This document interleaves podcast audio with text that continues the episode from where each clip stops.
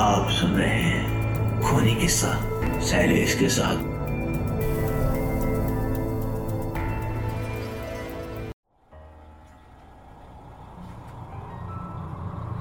रात के भयानक अंधकार को चीरते हुए ट्रक रफ्तार से भाग रही थी। हड्डियों को पिघला देने वाली सर्द रात अपना कहर ढा रही थी। रात के ठीक बारह बज रहे थे। रास्ता खुला मगर सुनसान था। ट्रक की हेडलाइट सड़क के काले घने अंधेरे को पूरी तरह दूर करने की नाकाम कोशिश करती आगे बढ़ रही थी। आधी रात के बाद ही अब्बास को गाड़ी ड्राइव करने का मज़ा आता था। ज़्यादातर इस वक्त सड़क बिल्कुल सुनसान मिलती, जिसके कारण उसे अपनी मर्ज़ी के मुताबिक गाड़ी भगाने का मौका मिल जाता। ऐसे वीरान रास्ते पर उसे रोज का आना जाना लगा रहता था। आधी रात के बाद लूटपाट की वारदातें आम बात थी। हालाँकि अब्बास किसी से डरता नहीं था। रोज की तरह आज भी उसी रफ्तार से वह आगे बढ़ रहा था। रास्ता काफ़ी डरावना होने के बावजूद वह बेफिक्र होकर तेज़ी से ड्राइव कर रहा था। ठीक उसकी बगल में अब्बास का बेटा ठंड से बचने कंबल ओढ़ कर सोया था। गुजरात की बॉर्डर पार करके गाड़ी राजस्थान में दाखिल हो रही थी। अंबाजी होकर आबू की ओर आगे बढ़ने वाला रास्ता टेढ़ी मेढ़ी पहाड़ियों से गुजरता था। राजस्थान में एंटर होते ही बॉर्डर पर आने वाले छोटे से शहर को क्रॉस करते उससे पहले ही एक हादसा हो गया।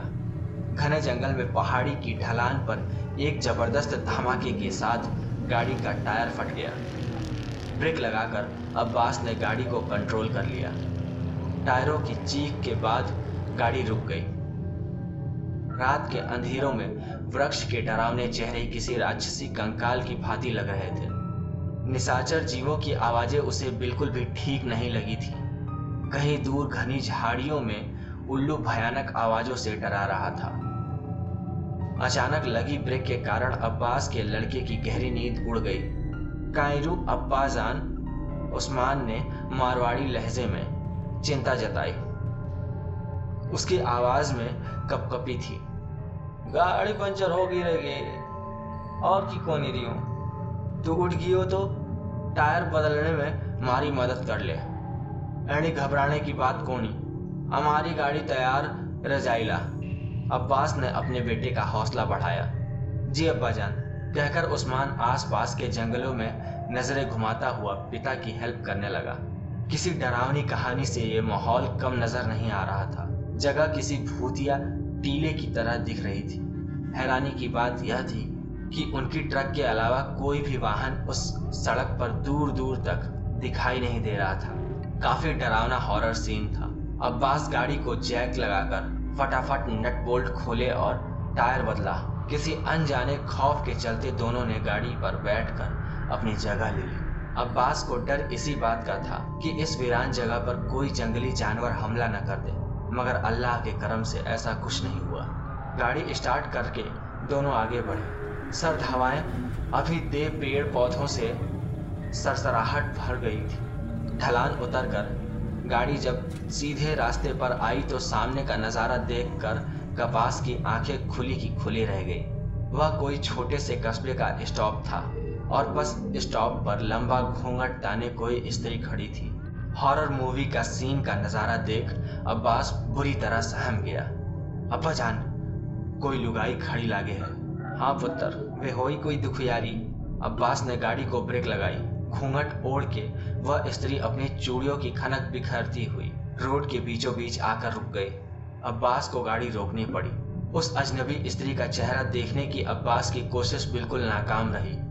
मुझे अगले स्टेशन तक ले जाइए, प्लीज़। अंधेरा बहुत हो गया है। और दूसरी कोई गाड़ी भी नहीं है, गिड़गिड़ाते हुए उसने कहा।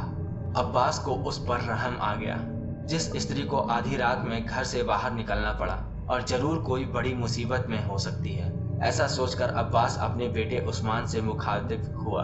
उस्मान बैंड जी ने बोल दे, पीछे बैठ जावे अगले स्टेशन पे उतार दे वहाँ उस्मान ने स्त्री से बात करने, खिड़की से बाहर से निकाला, मगर वह रहस्यमय स्त्री न जाने कहाँ गायब हो गई। अब्बा जान, वह लुगाई तो कटे दिखे को नहीं। उस्मान परेशान होकर बोल उठा, खिड़की खोलने पीछे देख लो एक बार। अब्बास की बात मानकर उसने पीछे का नज़ारा देखने ड्राइवर सीट के पीछे सेंटर में लगी खिड़की को खोल दिया। उस्मान की आँखें हैरत से फटी की फटी रह गई। वो वो तो पीछे बैठी है। अब्बा जान, उसने बात भले ही अब्बा जान से कही थी। लेकिन जैसे वह खुद को भी यकीन दिला रहा था।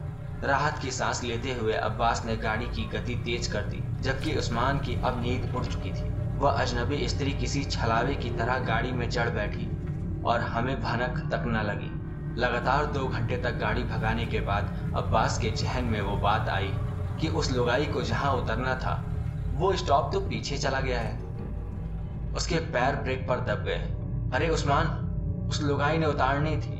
वे बात हमारे दिमाग से ही निकल गई। देख देख वह पीछे सो तो नहीं गई? उस्मान ने फिर से खिड़की खोलकर पीछे देखा। उसकी आँखों को दूसरी बार झटका लगा। वो हड़बड़ा कर बोल उठा, अब्बा जान, वो लुगाई तो गाड़ी में नहीं है। अब्बास ने उस्मान को ऐसे देखा जैसे उसने कोई बचकानी बात कर दी हो। ठीक से देखता कोने में बैठी होगी छुपकर। ठीक से देखा मैंने, वो गाड़ी में नहीं है। फिर तो लागे है, जब गाड़ी धीमी पड़ी वे ला तब वो उतर गिला गया। उस अनजान औरत का डरावना चेहरा अभी भी अब्बास की आँखों से दूर नहीं हो रहा था। उसका तर्क जैसे उसके ही गले में अटक गया। अब्बास इस घटना को भूल कर जल्द से जल्द अब घर पहुँच जाना चाहता था। फिर वह एक मिनट के लिए भी कहीं रुका नहीं। लगातार तेज रफ्तार भागता रहा। उस्मान को सर्द हवाओं के कारण नींद लग गई थी।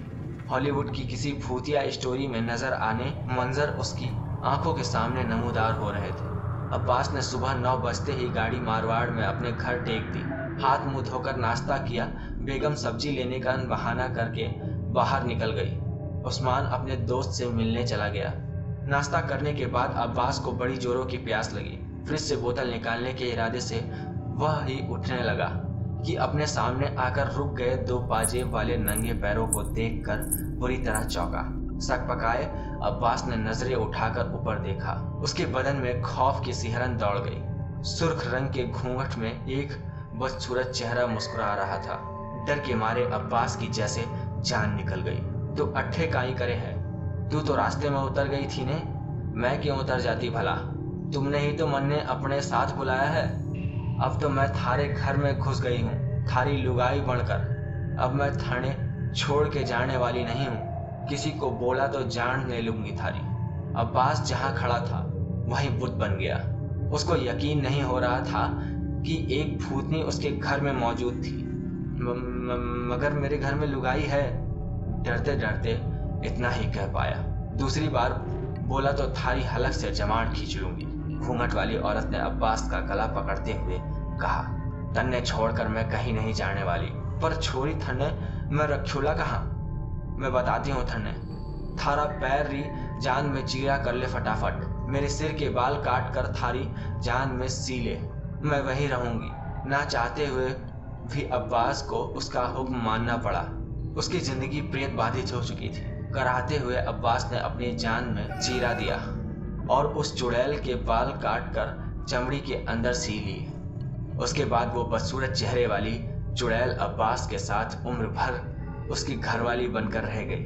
अब्बास की असली पत्नी को डरा कर चुड़ैल ने कभी उसे अब्बास के करीब नहीं आने दिया। अब्बास दिन ब दिन दुबला होता गया और एक दिन अचानक ही सबने उसे अपने कमरे में मरा हुआ पाया।